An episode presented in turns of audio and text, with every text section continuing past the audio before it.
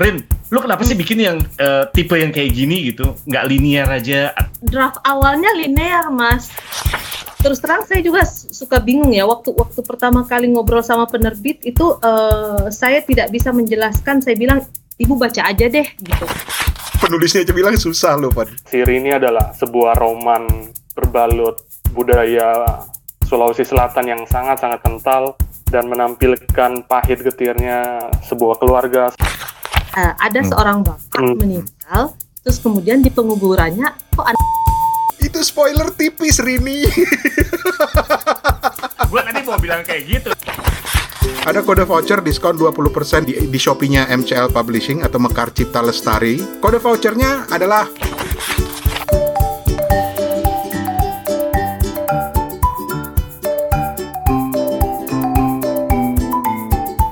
Kawan-kawan, kita ketemu lagi di episode Kepo Buku untuk kali ini. Untuk tahun ini adalah episode ke-34. Hafal gue toh. Tahun ini? Tahun ini. Woi, gila. Dan seperti yang udah kita bilang, kita kedatangan seorang tamu. Dan ini berarti kita uh, bikin podcast ini dari empat negara. Dari Indonesia, Ambon, Singapura, Wih. Bangkok, dan kita sekarang ke Belgia. Belgia. Belgium, Belgia sih. Ya pokoknya gitulah. Nanti kita akan ngobrol dengan dengan Mbak Rini. Uh, lengkapnya itu Asmayani Kusrini. Kalau sering baca Tempo pasti beberapa kali pernah dengar namanya. Uh, dan Rini ini baru saja mengeluarkan novel yang berjudul Siri. Mbak Rini, panggilnya gitu banget. kan jauh ya, jadi kita panggilnya gitu aja santai. Halo, apa kabar ini? Halo mas-mas semuanya, salam kenal. Kabar baik saya di sini. Kalau manggil Mbak agak aneh, soalnya bukan orang Jawa ini. Namanya aja orang Jawa mas. Saya asli Makassar, Sulawesi Selatan lah. Iya, aku lumayan kaget nih tadi pas uh, ngobrol sebelum direkam ini ya. Jadi hmm.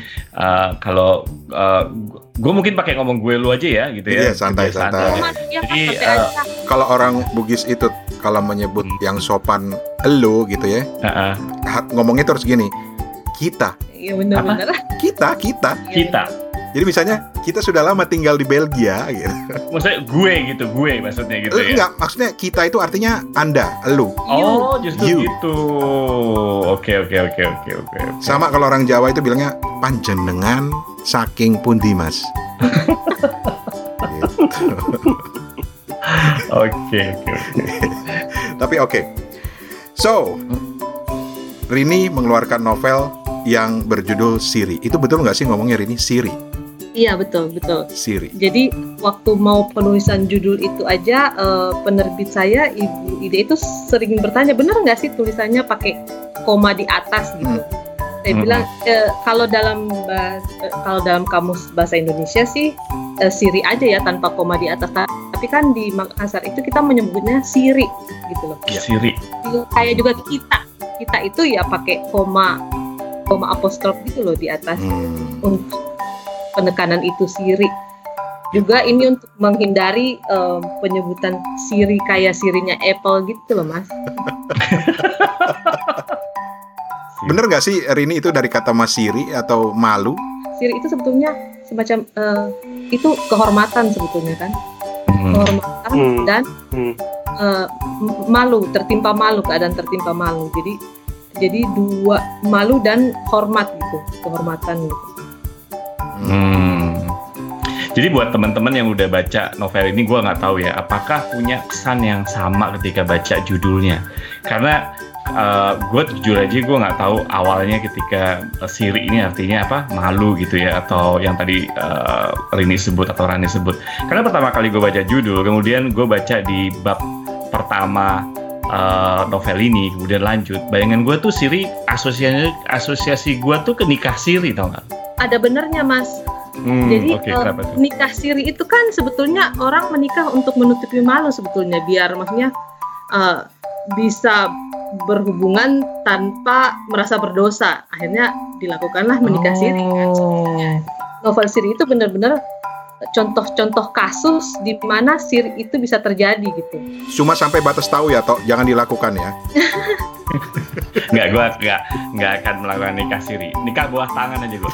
Loh, sama aja. Oke. Enggak, enggak So, kita akan bahas novel ini. Uh, pertama mungkin karena kita sudah uh, dapat novelnya dari penerbit gitu ya, dan ya udah kita baca. Jadi kita akan masing-masing cerita lah kesan singkat kita tentang novel ini, cerita tentang apa menurut penafsiran kita. Baru habis itu kita keroyok penulisnya. Iya. Iya boleh boleh.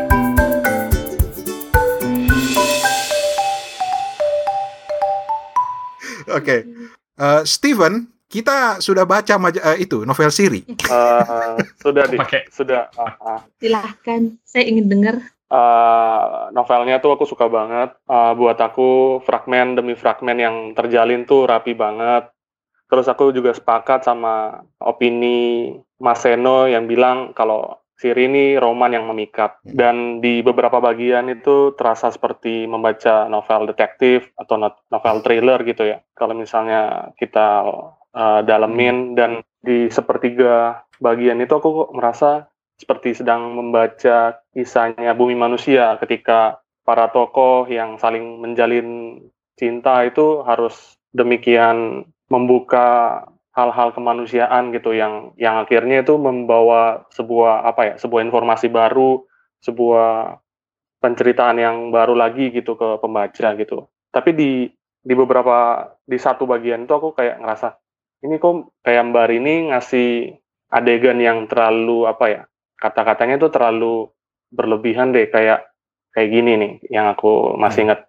Hmm. uh, muka dari Ibu Mayang tuh kelihatannya berkerut. Berkerut ini menandakan kalau uh, ibunya udah tua gitu.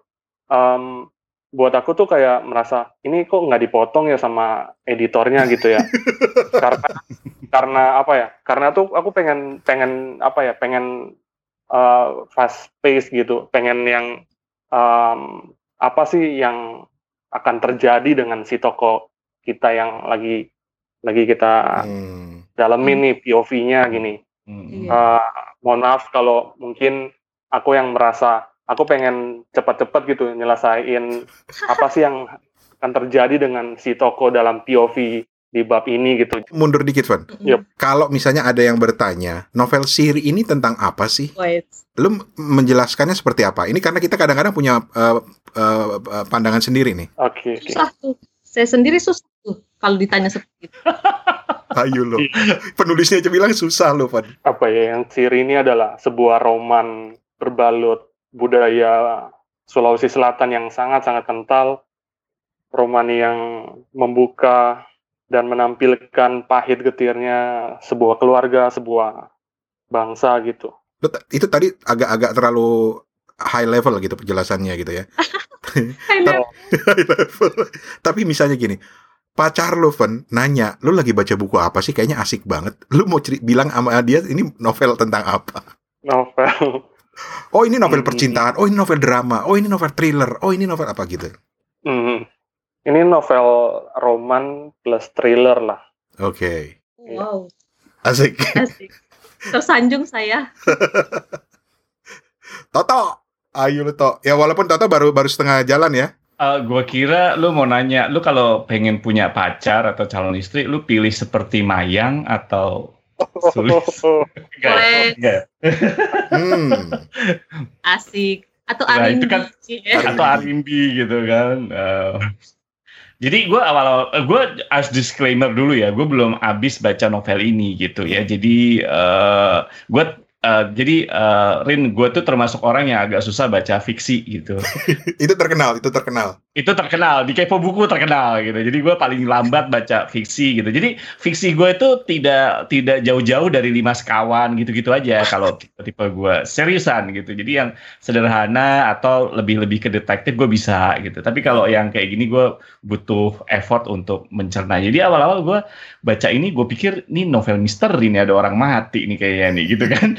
Terus uh, pas tengah-tengah gue jujur aja tuh kalau lu tadi uh, tanya Ran uh, si si siapa? Si uh, uh, Stephen ini tuh novel apa? Sih itu pertanyaan gue karena gue belum selesai baca jadi gue pun sampai sekarang masih menduga-duga ini novel kalau ditaruh di um, rak buku gitu ya di toko buku gitu atau ditaruh di uh, klasifikasinya online bookstore gitu ini klasifikasi genre apa nih kayak gini gitu. Itu yang sama sekali gue masih masih ini gitu. Tapi apalah apalah klasifikasi gitu kan. Hmm. Tapi ya yang yang kesulitan gua buat gua yang memang kecerdasan mencerna fiksi itu jauh di bawah rata-rata gitu ya. Oh, gue cukup uh, gue cukup kesulitan uh, ketika baca uh, bab pertama, kemudian baca ke berikutnya ganti ganti apa namanya uh, uh, point of view gitu ya POV-nya ganti kemudian uh, balik lagi ke belakang gitu kan nah itu gue cukup cukup ini walaupun setelah ke belakang gue akhirnya tahu oh si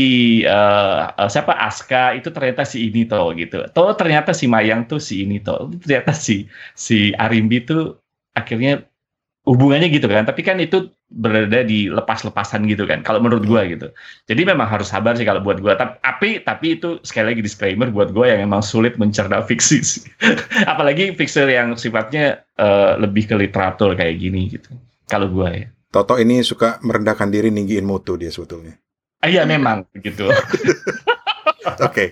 kesan gue pertama itu uh, terus terang yang menarik itu judulnya karena uh, ada latar belakang budaya dari Bugis sehingga gue selalu tertarik nih dengan novel-novel uh, uh, berlatar Bugis. Terakhir baca itu Faisal Odang. Faisal Odang ya, Van ya? Iya, iya benar. Uh, itu itu keren banget tuh. Itu keren banget ceritanya. Nah, itu satu. Yang kedua, uh, begitu baca cerita awalnya, wah ini keren nih gitu karena mengambil sudut pandang yang agak-agak nyeleneh bagaimana ada apa dua istri gitu yang ditelepon suaminya dan hmm. suaminya meninggal itu hmm. langsung duar itu langsung langsung langsung nempel di kepala dan langsung tergoda untuk terus membaca itu hmm. tapi kemudian ketika gue lanjut hmm. membaca wah ini seru nih pengen tahu ini lah kok ganti cerita ganti sudut pandang ini siapa baca lagi kan ya udah sabar sabar baca gitu.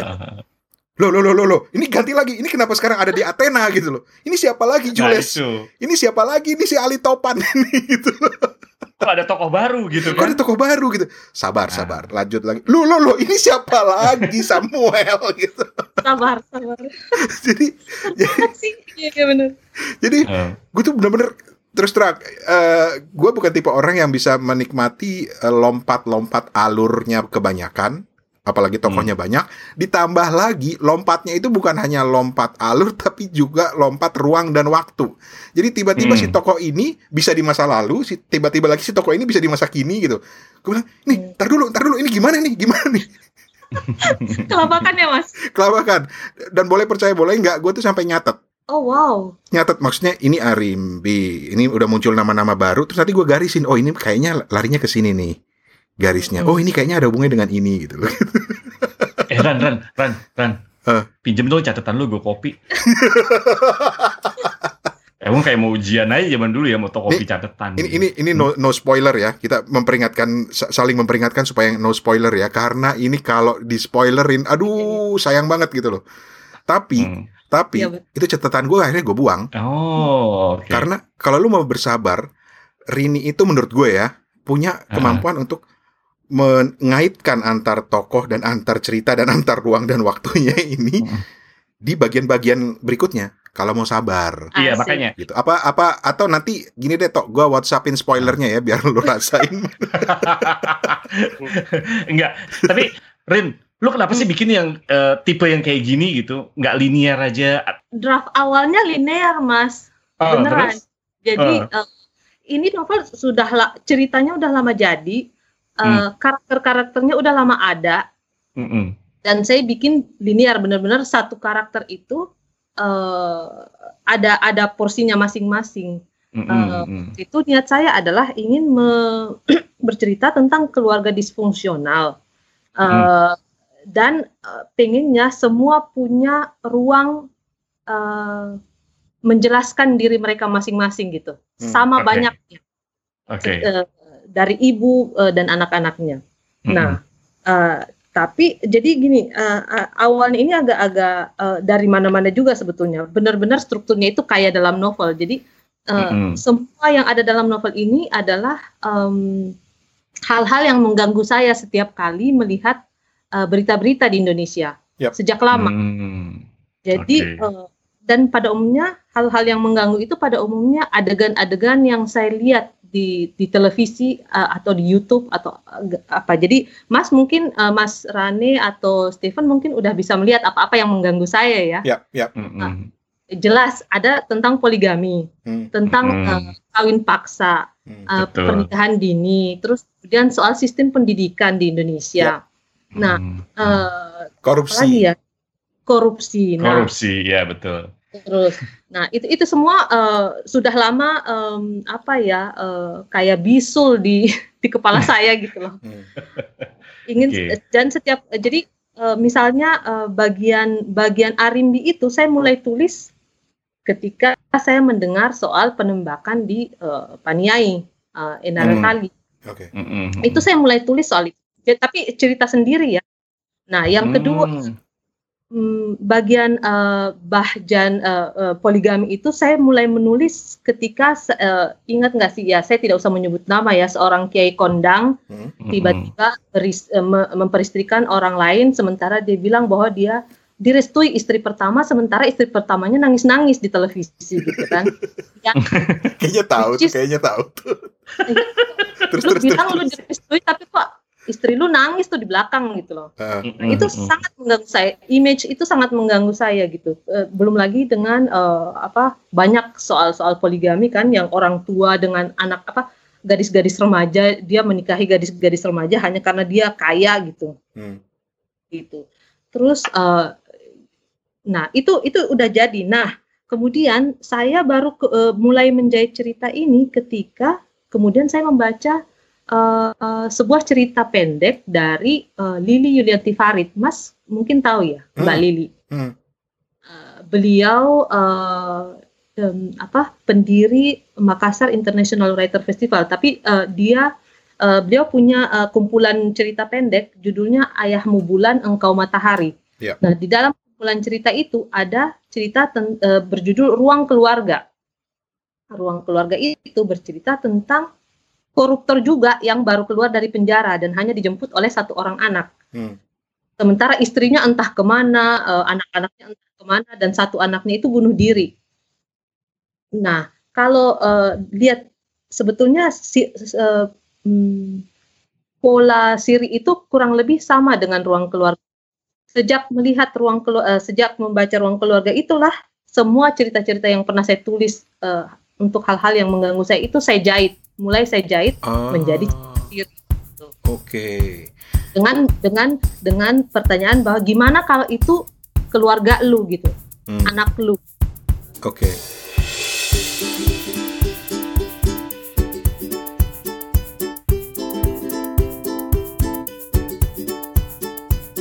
Sampai di titik ini, mungkin teman-teman yang lagi mendengarkan uh, penasaran atau malah bertanya-tanya, Link sebenarnya ngomongin novel apa sih? Nah, kita todong aja penulisnya langsung untuk menjelaskan atau paling tidak menurut versi penulisnya uh, Rini hmm. sendiri menafsirkan ini novel cerita tentang apa sih? Iya. Yeah. Sinopsis, sinopsisnya gimana? Atau kalau bisa dibacain tiga bab pertama gitu. Alah. Enggak. Jadi audiobook. Terus terang saya juga suka bingung ya waktu waktu pertama kali ngobrol sama penerbit itu uh, saya tidak bisa menjelaskan. Saya bilang ibu baca aja deh gitu dan dibaca gitu hmm. dan akhirnya mau gitu karena saya terus terang tapi kalau dibilang siri itu siri itu cerita tentang sebuah keluarga disfungsional sebetulnya itu hmm. aja kalau dari saya gitu uh, hmm. keluarga yang um, kehilangan cara untuk berkomunikasi gitu hmm. itu sih ya tentu saja ada unsur-unsur uh, yang seperti yang saya bilang tadi ke uh, apa hal-hal yang mengganggu saya tentang Indonesia gitu secara umum itu. Hmm. tidak mau tidak ini ya mas? Iya nggak apa-apa kalau memang memang begitu ya. Jadi jadi gue ada teman kalau gitu Rin, lu sendiri bingung ya gue juga. Lu pernah gak sih kepikiran pada saat nulis ini dan lu baca ulang, gila nih gue nulis kayak gini, jangan-jangan gue ntar dihujat nih. Apalagi sekarang, zaman zaman sekarang tuh orang pada sensitif mulu bawaannya gitu. Lu pernah kepikiran gak itu? Sering banget, mm -hmm. uh, benar. Uh, apa khususnya soal Papua, uh, apalagi soal Cina juga kan. Um, mm -hmm. Ini isu yang dekat banget de, dengan dengan gue gitu sebetulnya. Mm -hmm. Mm -hmm. Jadi jadi itu juga berusaha, gue berusaha untuk hati-hati soal itu. Bukannya karena uh, uh, gue takut, bukan. Gue mm -hmm. lebih uh, persoalannya jangan sampai ini menyinggung orang karena Betul. siri itu tidak bermaksud untuk menyalahkan siapa-siapa sebetulnya. Hmm. Uh, uh, sir itu um, bermaksud justru mempertanyakan uh, misalnya lu membaca uh, lu masuk ke uh, kepalanya si Mayang misalnya uh, lu mengerti posisinya dia atau kemudian lu hmm. masuk ke dan lu mengerti posisinya Bahjan gitu uh, hmm. pembaca itu berada di sepatunya para karakter ini gitu contoh paling ini gue gua agak bingung nih gimana cara menjelaskannya. Jadi contoh paling uh, konkret misalnya uh, Mayang itu kan uh, kita dari awal langsung wah dia kuat banget sebagai perempuan gitu. Mm-hmm. Tapi ternyata dari dari sudut pandang si Agung anaknya dia itu ibu yang yang cukup ini ya sangat protektif gitu. Mm. Ada, ada di mana aduh ini spoiler ya. Hmm, enggak kan? sih. Pengarangnya sendiri bingung spoiler apa enggak. Gini, uh, eh, jadi Sir itu pengennya tiap karakter bisa uh, menjelaskan dirinya tapi juga dilihat hmm. dari orang lain gitu. Nah. Orang lain melihat dia kayak apa. Oke. Okay. Gitu. Hmm. Kalau menurut saya ya, ini ada ada hmm. keluarga dari paling tidak tiga generasi ya, Rin ya. Betul. Tiga Betul. generasi. Hmm. Terus uh, tokoh utamanya itu dia seorang pengusaha yang berjuang dari bawah gitu ya. Uh, hmm bahkan kemudian jadi politisi ternama, sempat mau jadi duduk di salah satu posisi penting di negara ini, punya dua istri gitu ya. Nah, istrinya itu masing-masing punya anak. Kebayang dong pecahnya kayak apa gitu ya. Kemudian nanti masing-masing itu masing-masing tokoh ini bercerita punya ceritanya masing-masing dari sudut pandangnya masing-masing dan kemudian sama Rini dipertemukan kembali pada momen-momen di bab satunya. Betul. Gitu. Betul. Yeah. Bravo. Paling nggak aku menggambarkan itu, begitu. Plottingnya begitu kira-kira. Plottingnya gitu ya. begitu gitu. Hmm. Saya, saya luruskan sedikit. Jadi plottingnya itu sebetulnya gini. Uh, ada hmm. seorang bapak hmm. meninggal, terus kemudian di penguburannya kok anak Nah, Siri itu menjelaskan kenapa. Itu spoiler tipis, Rini. gue tadi mau bilang kayak gitu, tapi gue pikir itu spoiler. Spoiler ya? Menyerem cut menyerem cut. Cut cut. Di, di, di edit di edit. Tapi ya tenang, satu bagian yang yang yang gue suka dan langsung benar-benar nempel di kepala itu itu adegan pertamanya itu. Ada dua tokoh ditelepon seseorang untuk ketemu gitu ya. Untuk ketemu eh kalau ini boleh dong bagian pertama bikin orang penasaran kan? Boleh untuk iya. ketemu di suatu tempat gitu ya dan ternyata dua orang ini perempuan ini sama-sama suami dari si laki-laki yang menelpon ini begitu ketemu laki-laki itu udah meninggal gitu loh. Iya betul. Itu langsung iya. keluar. Wah keren banget nih. Tapi ternyata kemudian intriknya itu menarik gitu loh. Gue pribadi lebih tertarik misalnya mengikuti intrik si Mayang Sulis. Mayang ini Mayang Sulis ini dua istri uh, dengan si Pak Bahjan ini tokoh utamanya Mayang ini keturunan uh, Cina Sulis ini orang Bugis dan masih kecil. Jadi itu bisa dibilang pernikahan dini juga ya sebetulnya ya? Iya, banget. Dia masih hmm. umur 15 16 tahun kan Masih 15 16 tahun udah dijodohin dari kecil dan harus nikah.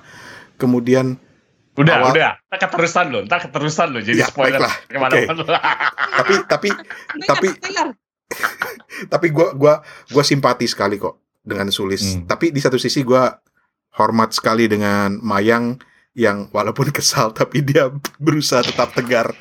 ini ini jadi cerita apa sih gitu. Tapi oke. Okay. Iya kan? Bingung kan? Bingung, tapi sebenarnya gini, itu perjalanan yang menarik gitu loh. Karena kalau teman-teman mau bersabar membaca, yep. itu akan ngumpul semua ceritanya di, di di akhir karena Rini itu bisa menaut-nautkan ceritanya gitu. Karena ini yang bikin bingung tuh karena ceritanya lompat-lompat. Uh, Jakarta gitu ya. Terus tiba-tiba oh. ada uh, Denmark, Athena. Uh. Terus yang di di apa Buta apa namanya itu? Buta Bella. Buta, Bella itu bukan nama nama tempat asli kan itu? Itu fiktif ya? Atau ada nama tempat iya. itu? Benar benar benar. Fiktif fiktif. Oh fiktif. Udah itu jangan juga. Tapi gue mau tanya Mas Steven. Steven karena Steven uh, ini dia yeah. gudangnya ini. Steven, uh, gue mungkin tanya satu hal dengan lo ya gitu sebagai seorang pembaca. Hmm. Apa yang membuat lo betah dari bab pertama sampai bab terakhir? Apa yang membuat lo betah? Kalau gue udah bisa kira-kira tahu Rani gitu kan ya. Hmm. Uh, kalau hmm. lo gimana, Fen? Kalau gue berjuang, terus terang gue berjuang. Nah iya, maksudnya itu, maksud gue itu kan berjuang. Kalau gue baru menyelesaikan setengah, tapi pun gue udah merasa gue bakalan betah nih baca ini karena ya itu tadi gue bilang, akhirnya gue lambat laut itu seperti onion peel gitu loh. Apa apa sih namanya? Kita ngupas ba ba bawang satu-satu gitu kan, gitu kan, satu-satu dan akhirnya kita tahu gitu. Dan itu yang membuat gue betah. Kalau lu, Van, apa yang membuat lu betah sehingga lu akhirnya menyelesaikan novel ini? Uh, ya. Jadi memang uh, sebuah sebuah perjalanan ya, mm-hmm. Bang Rane, Mas Toto, mm-hmm. Mbak Rini, ketika kita baca Siri, satu hal yang paling apa ya, yang paling bikin aku pengen lanjutin tuh karena um, aku menantikan apa yang terjadi di di storyline berikutnya. Dan memang ada ada apa ya ada sedikit halangan gitu ya kayak um, kayaknya di part ini di POV ini aku kurang kurang menyatu kurang ada simpati dengan tokoh yang sedang diangkat gitu hmm. tapi di dalam prosesnya sangat-sangat uh, rewarding lah ketika kita udah udah selesaikan uh, selapis demi demi selapis yang Mas Toto bilang tadi itu. Jadi benar-benar kata uh, benar-benar ada imbalan yang setimpal gitu, yang sepadan gitu kita ketika kita dengan dengan apa ya dengan nggak nggak terlalu terbebani ya hmm. membaca ini gitu. Asal mau sabar gitu ya. Cakep. Oke. Okay. Oke, okay, gue ada pertanyaan yang sebenarnya gue udah simpen dari tadi, nggak uh, tahan untuk tidak di, diungkapkan. Rini, uh, itu dapat ide dari mana sih bisa lompat-lompat kayak gitu ceritanya tokohnya banyak awalnya ngeselin tapi kemudian ternyata berhasil dijalin di uh, apa paruh berikut dari novel ini itu idenya dari mana plus yang juga bikin gue sempat bingung itu karena Rini tuh suka sekali uh, cerita gitu ya. Tiba-tiba semuanya dipakein huruf italik seolah-olah itu uh, kata-kata dari dalam hati si pelakunya atau kalau di film tuh kayak sedang menggema gitu isi suara hatinya, hati suara, suara hati, hatinya suara hati, gitu ya. oh, hati. atau dia me merekam me merekonstruksi ulang lagi kejadian apa yang pernah dikatakan kepada dia gitu. Itu nggak pusing bikinnya itu gimana sih bisa sampai begitu gitu loh gue yang baca aja pusing awal awalnya tapi saya punya bagannya sih mas saya gambar keren Oh. Ada ada gambarnya kak. Seandainya saya bisa kasih lihat nanti saya ini deh saya uh, foto terus saya kirim ke hmm. Mas Rani. Oh ada ada bagannya. iya iya. Hmm. Tapi itu Semacam. Ide model gitu tuh dari mana? Karena terus terang gue belum pernah nemu yang alur lompat maju mundur ruang waktu nah, itu udah biasa. Betul. Tapi kemudian tiba-tiba ada ada uh, ungkapan apa gemah hati atau apalah disebutnya dari si pelakunya segala hmm, itu hmm, bingung itu itu dari mana sih ini? Nah, uh, format format yang Mas baca ini itu sudah draft yang ke ratusan kali ya. Uh, hmm. Jadi saya, hmm. seperti saya bilang dulu awalnya itu per per karakter itu yang langsung satu habis gitu, terus langsung satu habis lagi gitu, pindah ke karakter lain habis gitu. Tapi uh, dengan hmm. format seperti itu, linear seperti itu, dia jadi berulang, banyak berulang, berulang. Saya sendiri tidak suka bacanya. ini jadi baru kali ini nih ngobrol sama penulis yang jujur. Iya, saya tidak suka bacanya. Jadi saya pikir ya udahlah. Uh, uh, jadi lama saya diamkan, sering kali akhirnya saya baca novel lagi. Kadang misalnya saya baca novel A gitu, saya membayangkan cocok nggak ya Siri dengan format kayak gini? Ah nggak mungkin gitu. Nah hmm. begitu terus. Jadi selama pencarian itu saya juga membaca novel lain gitu. Hmm. Terus dan dan ber, ber, berpuluh-puluh kali di, di saya rombak, saya rombak lagi, saya rombak lagi, uh, diperbaiki lagi. Nah, terus kemudian uh, suatu kali saya uh, saya kan suka stalking uh, orang di Instagram ya, Mas ya. Maksudnya sama stalking, sama Toto, sama sama Toto kebiasaannya. Iya stalking rekomendasi bacaan orang gitu. Nah, hmm. salah satu uh, ya uh, saya salah satu penggemar ini apa uh, margin kiri uh, pen, pendirinya margin Benar. kiri Mas Mas uh, Roni Agustinus. Hmm. Nah, satu kali Mas Roni itu me, bikin posting tentang penulis uh, Portugal namanya Antonio Lobo Antunes dan begitu saya baca saya bilang oke, okay, that's it gue mau kayak begini. Jadi itu uh, struktur sebegitu begitu itu Siri itu sebetulnya nyontek. oh, hmm. jadi si Antonio iya, Antunes ini. Apa ceritanya beda pasti ya, cuman ah, strukturnya, strukturnya Gayanya, saya ya. dengan membaca dia, saya, saya langsung kepikiran, oh ternyata oke okay ya. Jadi kan kalau kita lihat Siri itu kan sebetulnya pendek banget uh, masanya. Jadi dari prolog ke ke ke ending itu kan sebetulnya cuma dua tiga hari kan mas hmm, hmm. Hmm, hmm, hmm. ada ya. epilognya itu kan uh, pe penguburan ya eh, maksudnya ending ending siri itu kan penguburan itu kan cuma dua tiga hari sebetulnya hmm. nah Hmm. kemudian ada kilas balik itu cuma sekitar 4 sampai 8 minggu. Hmm. Hmm. Dengan de dengan dengan dengan periode itu saya juga harus memasukkan uh, sejarah keluarga. Nah, itu kan semua bertumpuk-tumpuk, jadi paralel. Dan saya harus ceritakan itu secara paralel juga. Sementara ini juga banyak karakter. Nah, ketika membaca Lobo Antunes itu yang judulnya The The Inquisitor's Manual, di, eh, dia berhasil uh, membuat uh, lapis berlapis-lapis dalam satu halaman gitu. Nah, set, se, uh, setelah membaca itu saya uh, saya kemudian kayak semua yang terblok itu kayaknya terbuka gitu. Oh, oke. Okay. Nah, kemudian series saya rombak lagi dari awal. Ya, yang yang sekarang jadi seperti yang di buku ini. Tapi awal dulu itu ya bener saya nggak tahan bacanya gitu. Terlalu pretensius, terlalu sok tahu. gitu karena uh, se sebagai penulis kan ada egoisme juga ya kita yeah. pengen menunjuk eh gue tahu ini loh gue tahu ini loh gitu mm -hmm. tapi dengan uh, dengan uh, struktur seperti ini dia jadi sangat membatasi saya ego saya sebagai penulis gitu oke okay. mm. okay. jadi saya tidak saya tidak men mencoba mem membuat bingung orang ini benar-benar tuntutan cerita gitu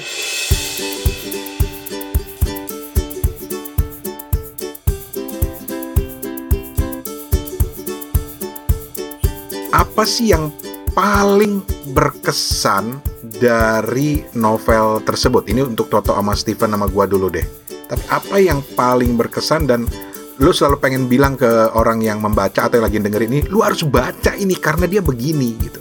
Hmm. Itu susah juga. Kalau gue, kalau gue, gue dulu lah nah, mungkin nah. ya. Kalau gue, gue dulu ya. Jadi gue, gue bagi dua. Cek kesannya ini bang. Sedap. Buat, buat teman-teman yang suka baca uh, novel gitu ya, uh, plotnya menurut gue itu menarik menurut gue gitu. Jadi ini ini kesan gue gitu. Jadi mungkin kalau selama ini teman-teman baca novel yang linear aja gitu kan, atau mungkin kelas balik. Nah ini ini tuh lebih kompleks itu. Mungkin uh, kalau ingin menikmati sebuah novel yang seperti itu, uh, uh, Siri ini adalah salah satunya gitu kan. Mungkin kalau menurut gue gitu kan. Hmm. Terus kedua, ya itu tadi keresahan-keresahan yang tadi coba Rini ungkapin di novel ini itu menurut gue kena gitu. Dysfunctional family, masing-masing orang punya dan dan enaknya adalah membaca novel ini yang tadi kita kan kita pernah membahas ya kan salah satu pengarang yang uh, novel itu kita nggak usah sebut gitu ya tapi ini off the recordnya kita ngobrol di luar kayak buku hmm. ada pengarang yang mencoba untuk menjelaskan menggurui kalau kalau menurut gue Siri ini tidak gue setuju kalau Rin tadi bilang dia berusaha untuk tidak menggurui dia cuma menangkap aja gitu menurut gue ini bagus banget untuk melihat uh, orang dari pola pikirnya orang itu termasuk juga melihat bagaimana orang lain melihat orang itu gitu. Jadi menurut gua ngelatih critical thinking lu aja gitu. Atau minimal gini, lu tidak harus mempunyai rasa simpati, tapi eh, bahkan lu harusnya punya rasa empati. Minimal lu tahu oh orang itu pikirnya gitu gitu. Tanpa lu harus mengubah prinsip lu gitu. Ada, ya ada kan? kalau menurut gua sih gitu. Ada satu poin di Toto yang gua setuju banget tadi yaitu hmm penulisnya atau hmm. kalau gue ada di posisi Rini misalnya yang menjelaskan hmm. tentang uh, penembakan di Papua itu di Enarotali itu. Eh, hmm. Enarotali ya Rini ya? Iya, iya betul. Nah, gue mungkin akan berusaha sekuat tenaga supaya pembaca gue harus paham dulu ada kejadian apa yang melatari uh, peristiwa di sana gitu. Kalau kalau Rini hmm. tidak berusaha untuk sampai ke situ itu menurut penafsiran gue ya. Dia tidak berusaha hmm. untuk menjelaskan panjang lebar gitu kejadiannya. Pokoknya hmm. semuanya harus terkait karena yang paling gue benci dari novel, minta maaf ini adalah ketika si penulis uh, keluar dari alur sejenak untuk menjelaskan background peristiwa ini sampai panjang lebar kayak artikel gitu loh. Hmm. Buat gue itu kadang-kadang agak-agak nyebelin, walaupun kadang-kadang perlu juga sih kalau dalam konteks untuk menjelaskan. Tapi oke, okay, I'm, I'm gonna stop there. Nanti panjang nih ceritanya. Steven. mm-hmm. Steven. Yang pertama tuh yang paling berkesan memang ceritanya ya. Cerita ketika dengan budaya Sulawesi Selatan yang diangkat itu kita bisa punya wawasan budaya dan wawasan kemanusiaan yang lebih lagi gitu ketika hmm. kita baca buku ini. Yang kedua, yang berkesan adalah um, bagaimana Mbak Rini memoles naskahnya ini benar-benar kayak kita lagi ngikutin sebuah dokumenter gitu. Betul-betul filmis begitu kita masuk di tiap POV kita benar-benar apa ya benar-benar bisa menyelami apa yang di dikerjakan apa yang lagi terjadi di kehidupan si tokoh itu dengan hmm. baik. Itu aja. Oke. Okay. kalau gue satu kata roller coaster. Bener-bener loh. Bener-bener. Gue kita gue tuh rasanya kayak naik roller coaster gitu. Ini apa lagi nih? Tiba-tiba udah udah naik di atas tiba-tiba mau turun. Lah ini siapa lagi nih? Gitu. Jadi bener-bener kayak di di tambar bolak-balik gitu loh. Uh, pengalaman hmm. apa experience membaca gue itu karena gue tuh tipe orang yang suka dengan yang sesuatu yang linear. Tapi kemudian gue coba hmm. melawannya untuk oke okay, harus harus ikutin terus ikutin terus ikutin terus gitu. Ternyata ternyata menarik. Itu yang pertama. Yang kedua banyak ya kalau ini agak-agak uh, subjektif sih tapi banyak acuan-acuan yang yang gue suka gitu. Misalnya ketika si tokoh Ali Topan yang seorang apa sih istilahnya itu ya? Graffiti artist ya Rin ya? Iya, iya street artist. Street iya. artist itu gue suka banget karena gue suka dengan street art gitu. Atau misalnya hmm. uh, relevansi uh, uh, apa namanya cerita-cerita bahkan nama Ali Topannya sendiri buat gue itu bikin gue nyengir gitu. Maaf ini mungkin masalah generasi ya Van ya. Sorry ya Van. Iya. Tapi sekarang mari kita lempar ke penulisnya. Tapi komentar komentar Mas-mas ini ya ampun saya kayak melayang di udara gitu ya Pak Pos melayang di udara. Pak Pos melayang di udara. Iya. Tuh Pak Pos melayang di udara. Referensinya Steven juga lagi tuh. Referensinya juga agak susah Steven tahunya tuh. Tapi ya udah gini deh. Ri, kalau Rini sendiri ketika harus menjelaskan atau bukan menjelaskan sih, mempromosikan. Ah, if you have to Enggak. convince your readers untuk baca novel nah. ini, saya saya nggak bisa mas, saya cuma bilang baca aja. baca. Serius karena uh, gini, uh, hmm. selama menulis itu ini orang uh, apa semua karakter itu Bahjan, uh, Sulis, hmm. uh, Maya itu kayak kayak jadi nyata gitu buat saya. Jadi kayak teman saya hmm. juga. Ya. Ada misalnya teman saya bilang, kok lu nggak ini sih nggak ada adegan bokepnya gitu ya pas pas di di kan ada tiga ada tiga pernikahan di siri itu kan. dan sa, kok lu nggak nggak ini sih oh, uh, oh, nggak oh. mendeskripsikan gitu. Inget inget nah, inget inget yes. Iya kan? Saya bilang gini uh, gini loh ini itu tuh kayak kalau gua, saya sempat saya sempat tergoda untuk itu gitu. Tapi hmm. saya merasa gini lu intrusif banget sih sama ke kehidupan pribadi orang gitu. Mayang Mayang dan Sulis pun tidak mau mengingat itu. Masa lu lu mau lu mau masuk ke kamar pengantin mereka gitu. Padahal itu kisah fiktif ya, sampai segitu mikirnya ya. Iya, benar, tapi saya merasa saya harus menghargai orang-orang ini gitu. Bisa ada ya penulis yang mikir kayak gitu ya. Tapi Ran itu Dia, itu justru justru level penulis yang memang memang udah levelnya tinggi nih Mbak Rini nih gitu kan. Karena ka iya, kalau lu masih nulis yang kipas-kipas Ran, wajar gitu. gua gua ada komentar di situ. Nah, nah dari tadi kan gila, gila. Rini bilang hmm. wah melambung terus. Ntar dulu, ntar sabar Rin, sabar. Gua ada kritik di situ. Sabar. gue tunggu gue tunggu di timpa tangga nih timpa tangga tapi tapi gue mau gue mau gue mau mau mau membalik omongan Toto tadi ketika Toto bilang oh ini hmm. ciri khas penulis yang udah kelas ada kelasnya gitu tapi buat gue hmm. orang juga bisa melihatnya dari sisi lain bahwa ini ciri penulis yang belum siap komersial Oh gitu ya. That, that, itu itu itu itu itu gue gue hanya mencoba bermain dengan dengan kira-kira apa yang akan sudut pandang lain ya. Karena apa? M mungkin harus ada dong unsur seksnya, unsur percintaannya harus lebih hot lagi, misalnya kita kayak gitu dan mungkin ini kalau dilihat dari sisi lain gitu ya. Ini kan kita hanya mencoba melihat dari berbagai sudut pandang. Uh, karena Rini kan kelihatannya masuk sekali dalam tokoh-tokohnya ini sampai dia nggak mau intrusif dalam kehidupan tokohnya itu gue sampai geleng-geleng kepala Rin, ini fiksi Rin. tapi tapi tapi gue gak setuju Ran. Tapi gue gak setuju. Nih gue berantem diri gue belain Rini. Jadi gini, gue setuju ketika ada adegan, adegan vulgar itu. Jadi kalau gue pakemnya cuma gini aja. Hmm. Kalau ternyata adegan vulgar itu gue hilangkan hmm. gitu dari novel itu. Misalnya gitu, uh, Rini hmm. bikin nanti ada adegan vulgar yang benar-benar vulgar. Terus gue hilangkan gitu ya.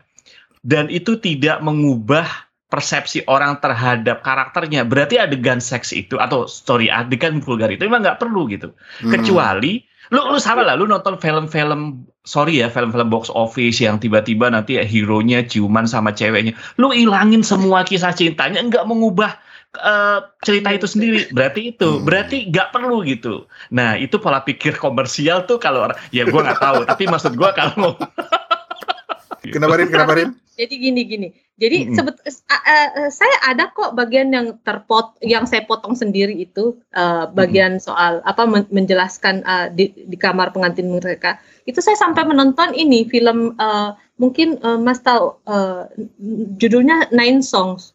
Nine Songs. Jadi itu tentang uh, uh, pasangan yang mereka bercinta tiap kali habis um, menonton uh, konser.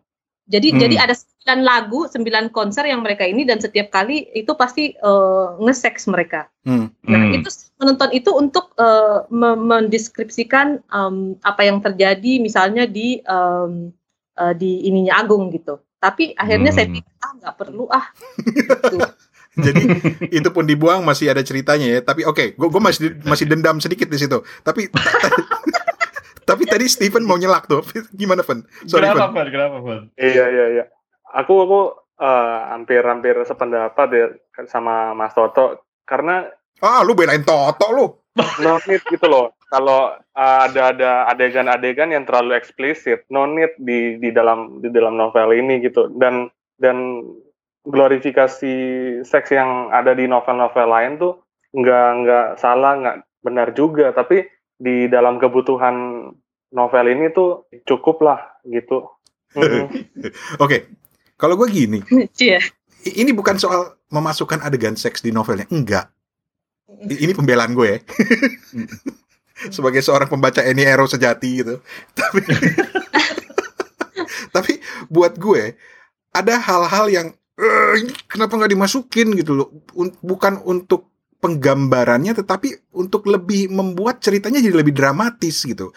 Contoh hmm. yang yang yang agak agak mengganggu rasa kepo gue, bener-bener mengganggu rasa kepo gue adalah gue tuh kepo banget dengan pernikahan si tokoh Sulis dengan Pak Bahjan. Oh iya iya. iya. Sulis ini 15 tahun, men. Iya iya. iya. Dinikahin iya. jadi istri kedua gitu ya, istri siri terus nggak disentuh-sentuh sama suaminya gitu loh. Hmm. Sampai kemudian ada satu titik di mana Pak Bahjan akhirnya menyentuh dia setelah sekian lama gitu ya.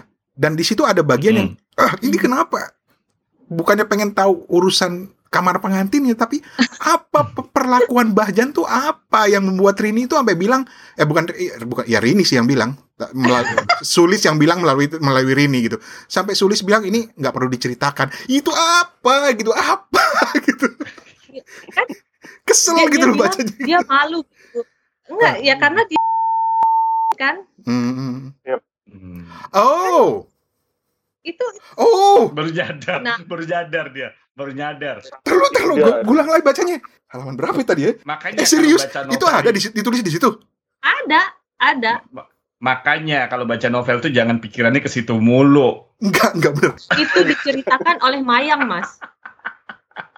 Oh my god oke. Okay. gue akan ulang bacanya oke.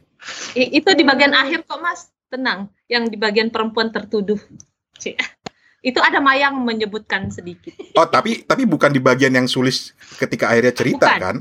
Bukan, karena Sulis jelas bilang dia nggak mau cerita gitu. Itu humiliating kata dia. Dasar novelis. Pinter, bisa aja gitu. Saya. Mas, mas, aku boleh nambah dikit nggak? Apa apa apa, apa? apa? Jadi kan uh, Siri itu kan kita kita uh, ininya membicarakan soal Siri yang di di di Sulawesi Selatan kan, tapi sebetulnya hmm sebetulnya uh, Siri itu uh, sangat universal loh. Dia ada di hampir semua um, apa kebudayaan-kebudayaan yang uh, berdasarkan Islam. Interesting. Tapi tapi dengan nama yang berbeda. Jadi di di Belgia sendiri um, uh, beberapa waktu lalu beberapa tahun lalu itu ada ada uh, peristiwa uh, pembunuhan terhadap seorang perempuan yang dilakukan sama saudaranya sendiri karena dia kawin lari sama orang Belgia, dia orang Turki. Hmm. Hmm. Itu karena Siri dan uh, akhirnya um, uh, dia uh, si, si si saudara ini, ini dianggap pahlawan oleh keluarganya, tapi ya di di Belgia dia dianggap kriminal jadi satu keluarga dihukum gitu hmm. jarang hmm. itu siri loh uh, itu terjadi yes, uh, da, uh, terus belum lagi uh, persoalan misalnya uh, Maroko misalnya orang Maroko ini dia itu nggak akan mau misalnya jangan sampai anaknya kawin sama orang Afghanistan misalnya hmm. itu hmm.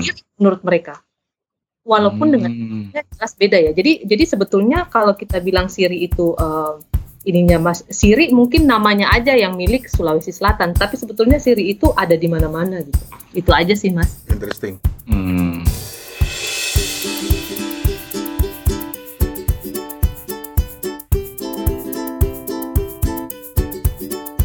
Steven di terakhir terakhir ini dituliskan sosok Amarzan Lubis. Nah, bagi Mbak oh, Rini iya. sendiri, sosok Amarsan Lubis bagi Mbak Rini itu seperti apa? Uh, uh, almarhum ya. Aduh, saya merinding ini ditanya soal Pak Amarsan. Jadi, uh, ya, jadi gini, Pak Amarsan itu sudah membaca uh, draft siri itu ketika saya pulang ke Indonesia tahun 2017. Huh? Beliau masih sehat waktu itu, kan udah almarhum ya. Iya ya, nah, 2017. Iya, Uh, jadi gini, uh, Pak Amarzan itu um, guru saya di Gatra. Beliau yang menempa saya jadi wartawan. Hmm. Beliau, uh, beliau yang mengajarkan saya untuk jadi penulis. Saya itu bukan penulis yang berbakat sebetulnya, uh, tapi penulis yang ditempa gitu uh, di, di di Gatra. Gatra itu benar-benar sekolah buat saya. Jadi di Gatra itu selain Pak Amarzan ada ada Mas Yudhistira, uh, Mas Ardi, ada Mas hmm. Krisna Setiawan gitu-gitu. Hmm. Nah Pak Amarzan itu cukup unik hubungan saya dengan Pak Marzan cukup unik. Jadi uh, Pak Marzan itu nggak per, uh, saya itu nggak pernah dianggap sebagai uh, muridnya yang berbakat gitu. Hmm. Saya ingat banget um, salah satu laporan saya yang sudah diterbitkan Gatra itu dianggap sampah gitu. Sama beliau. saya ingat uh, iya sama beliau gitu. Hmm. Uh, nah tapi uh, entah entah kenapa ketika uh, beliau pindah kemudian pindah ke Gat, uh, ke Tempo tiba-tiba dia tahu bahwa saya akan pindah ke Belgia justru beliau yang menawarkan saya kamu jadi koresponden Tempo dong di di Eropa gitu hmm. nah hmm. Uh, jadi setelah itu kemudian uh, dia suka uh, membahas tulisan-tulisan saya jadi jadi gini saya sering menulis uh, cerita pendek tapi nggak pernah saya kirimkan ke mana-mana hmm. karena karena tidak pede gitu jelek gitu hmm. uh, nah Pak Amarzan itu selalu yang memberikan uh, ah ini kurang ini ah kamu terlalu sok tahu ah ini gitu gitu loh hmm. dia salah satu pengkritik saya yang paling keras dan makanya kenapa saya waktu uh, kita sempat SM, SMS-an ya masalahnya hmm. uh, saya bilang Pak Amarsan itu pernah waktu ketika saya pulang 2017 itu saya bawa naskah itu dia mau memperkenalkan saya ke Mbak Leila Eskudori karena mereka satu ruangan di hmm, Tempo. Hmm, hmm, hmm dilalah mbak mbak Lelenya nggak ada uh, akhirnya dia bilang wah ya nggak apa-apa lah nanti kalau uh, novel kamu terbit gitu uh, mungkin uh, kalian bisa ketemu gitu makanya saya mendedikasikan novel ini buat beliau gitu almarhum. Okay. Dan buat teman-teman yang bingung Marzan Lubis siapa beliau ini adalah salah seorang wartawan senior. Guru banyak wartawan. Guru betul banyak wartawan. betul. Oke, okay. Uh, sedikit dari gue karena uh, tadi kan kita mencoba untuk mengkritik ya. Kalau gue sih kritiknya eh, ini Rin, gue so tau banget ya ngeritik novel orang. Tapi gue itu masih dendam sama ini loh. Bukan bukan bukan bukan yang seks, bukan yang seks. Iya. gue masih dendam sama Allah malu-malu. Alurnya yang banyak banget apa apa uh, uh, uh, lompatan-lompatan yang banyak lompatan. banget gitu loh. Dan gue selalu berpikir ini kenapa nggak disimpan aja sih ini bisa mat jadi materi novel lain gitu loh untuk berikutnya. Atau gitu. atau sequel atau sequel. Sequel gitu loh. Atau mungkin karena memang direncanakan ada sequel sehingga banyak cabangnya dulu baru nanti cabangnya dipecah-pecah gue nggak tahu gitu. Tapi itu omelan awal gue ketika membaca novel itu kayak begitu gitu loh. Waduh ini banyak banget sih unsurnya gitu loh. Ini, wah ini di sini, ini di sini. Saya boleh jawab nggak? Silakan, silakan, silakan.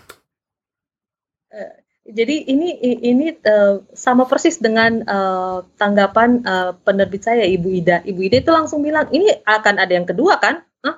Enggak bu. Enggak. Jadi uh, saya bilang kalaupun akan ada yang kedua, misalnya uh, saya ingin melanjutkan Arimbi misalnya, saya itu hmm. mau uh, pengen tinggal di Papua dulu beberapa bulan gitu. Hmm. Jangan jangan hanya sebagai turis gitu, benar-benar pengen ka kalaupun saya mau, tapi itu tidak pernah diniatkan untuk jadi uh, dua novel karena yang seperti saya bilang tadi Siri itu kan uh, simple sebetulnya ininya hmm. ada ada bapak yang meninggal hmm. ketika dia dikubur tidak ada yang datang hmm. nah menurut saya tugas saya udah selesai menjelaskan kenapa mereka tidak datang hmm. Gitu. Di luar dari itu setelah penguburan itu entah apa yang terjadi Siri itu udah bukan Siri gitu. I see. Gitu, gitu. I see. Nah, tapi tapi kenapa banyak, banyak cabang-cabangnya ya? Karena ya memang banyak orang yang banyak terlibat orang. itu hmm. gitu. Iya tapi itu. tapi ya itu tadi gue merasa banyak banget yang yang Rini mau masukkan dalam cerita itu gitu walaupun akhirnya oke okay, gue mencoba untuk menikmatinya se, uh, uh, uh, sat, sekunyahan demi sekunyahan. Halah kunyahan. Tapi ada spoiler saya boleh spoiler nggak? Eh, eh ini yang ngomong yang penulisnya ini silahkan aja sih enggak enggak enggak enggak jadi enggak tapi uh, saya saya bilang ya, karena karena banyak banget yang bilang kok enggak uh, ini harus ada yang ini dong uh, sambungannya. Bahkan hmm. ada yang uh, bilang dia mau melanjutkan sendiri kisah Arsyad dan Johanna misalnya. Yes yes silahkan aja gitu tapi uh, saya sih di novel kedua saya nanti si Ali Topan akan muncul sebagai cameo gitu cie cameo Saudara-saudara, cameo. Ini Tapi tapi bukan tapi bukan ceritanya Ali Topan ya. Oh gitu. Tapi ya nggak apa-apa, paling nggak sudah ada pengakuan bahwa akan ada sequelnya. Ye. Enggak, enggak. Enggak tahu deh kalau kalau ada di Papua. Oke. Oke. Ya udah, Steven, langsung dengan pertanyaan. Jadi gini, Rin, kepo buku itu prinsipnya sebenarnya simple. Kita cuma pengen tahu orang lagi baca apa. Jadi Inilah pertanyaan khas kepo buku yang selalu disampaikan oleh Steven. Mbak Rini lagi baca buku apa nih sekarang? Uh, sekarang saya lagi baca uh, buku ten, uh, dari penulis Atul Gawande, judulnya Being Mortal. Ini tentang uh, menjadi orang tua gitu di di zaman sekarang. Apa ya? Dia Kenapa, ini kenapa dia ngambil ini, buku dia itu? Ini dokter, dia ini dokter, uh, surg, uh, surgeon, apa Surgical. ya? Surgeon, uh, dokter bedah. bedah bedah, ya dokter yeah. bedah yang um, dia merasa dokter-dokter sekarang itu tidak berani membicarakan soal orang eh, orang-orang tua yang uh, sudah tidak punya harapan hidup gitu. Instead of bilang lu itu mau mati gitu, ya, yang ada adalah enggak semua akan baik-baik saja, kami akan merawat kamu begitu. Enggak ada yang berani bilang bahwa kamu sudah tidak punya harapan untuk hidup misalnya. Buat buat riset. Novel berikutnya. Novel berikutnya. Insya Allah. Tetap kepo. There is a reason this podcast is called Kepo Buku. Tapi oke. Okay. Uh, eh, terima kasih banyak Rini dan teman-teman. Buat teman-teman yang lagi denger ini, teman-teman Kepo Buku yang uh, penasaran, ini sebenarnya apa sih? Kayaknya seru banget ngobrolnya, tapi ini buku apa? Judul bukunya adalah Siri, karya Asma Yani Kusrini, diterbitkan oleh MCL Publishing atau Mekar Cipta Lestari. Dan buat teman-teman yang penasaran, kita punya dua bukunya yang mau kita bagi-bagi. Terima kasih buat Bunga di MCL Publisher yang yang sudah mengirimkan buku ini. Dua ya, Van ya? Iya, dua.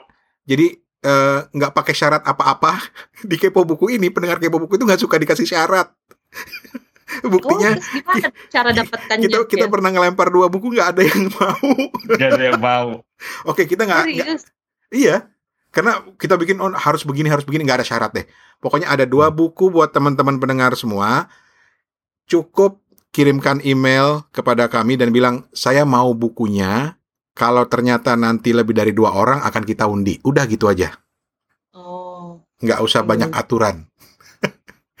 Setuju toh setuju. Bukunya Toto belum laku soalnya. Iya. Jadi teman-teman yang mau buku Siri nanti kita kirimkan gratis. Nggak ada apa-apa pokoknya email aja ke kita ke hoi at kepobuku h o i at kepobuku.com atau juga bisa DM di Instagram kita di kepo buku dan bilang mau dong bukunya Mbak Rini.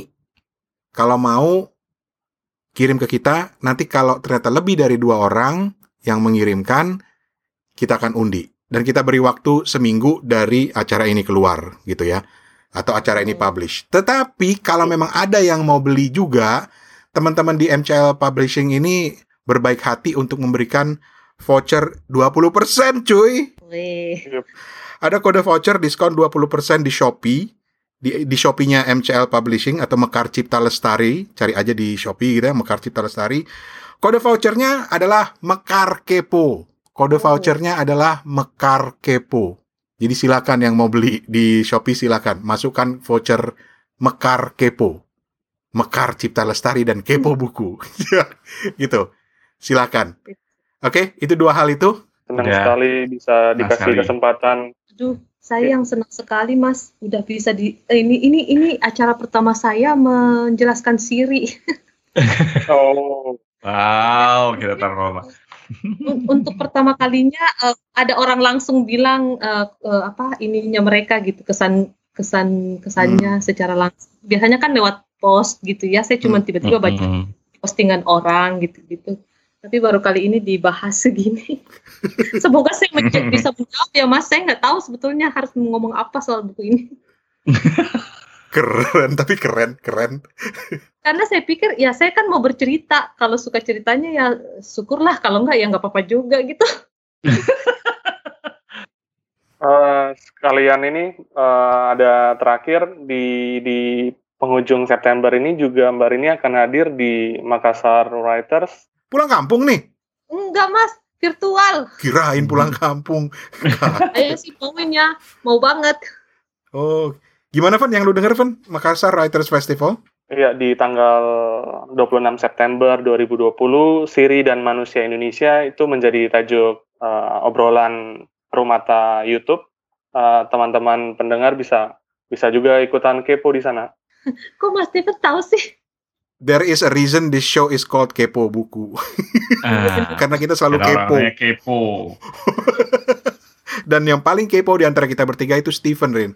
Walaupun kedengarannya pendiam ya. Hmm. Kalau orang Jawa bilang meneng-meneng nyolong bandeng. Steven. Eh ngomong-ngomong bandeng tuh ini uh, kuliner-kuliner uh, Makassar tuh menjadi menjadi penghangat di novel ini. Jadi oh. pengen makan bandeng nggak? Bandeng, coto, aduh, iya tuh, pisang ijo, aduh, pisang epe, aduh, Alah. udah, udah, udah, bahaya ini bahaya, bahaya nih, bahaya nih. anyway, terima kasih banget Rin. Mas bertiga terima kasih banget. Sama-sama. Uh, terima kasih udah me me mengarahkan karena saya uh, cenderung ke mana-mana juga pikirannya ya sama lah sama Siri gitu lompat-lompat. Oh, jadi itu cerminan penulisnya. Cerminan penulisnya. jadi uh, setiap kali saya agak keluar jalur di, di masukin jalur lagi itu terima kasih ya mas. Oke, okay. dan teman-teman sekian obrolan kita dengan Asmayani Kusrini tentang novelnya Siri. Dan sekali lagi silahkan kalau ada yang mau bukunya cek aja di Instagram gimana cara dapetin bukunya baik buku yang kita kasih gratis ataupun kalau mau beli ada diskon 20% dari teman-teman di Mekar Cipta Lestari. Terima kasih Rini.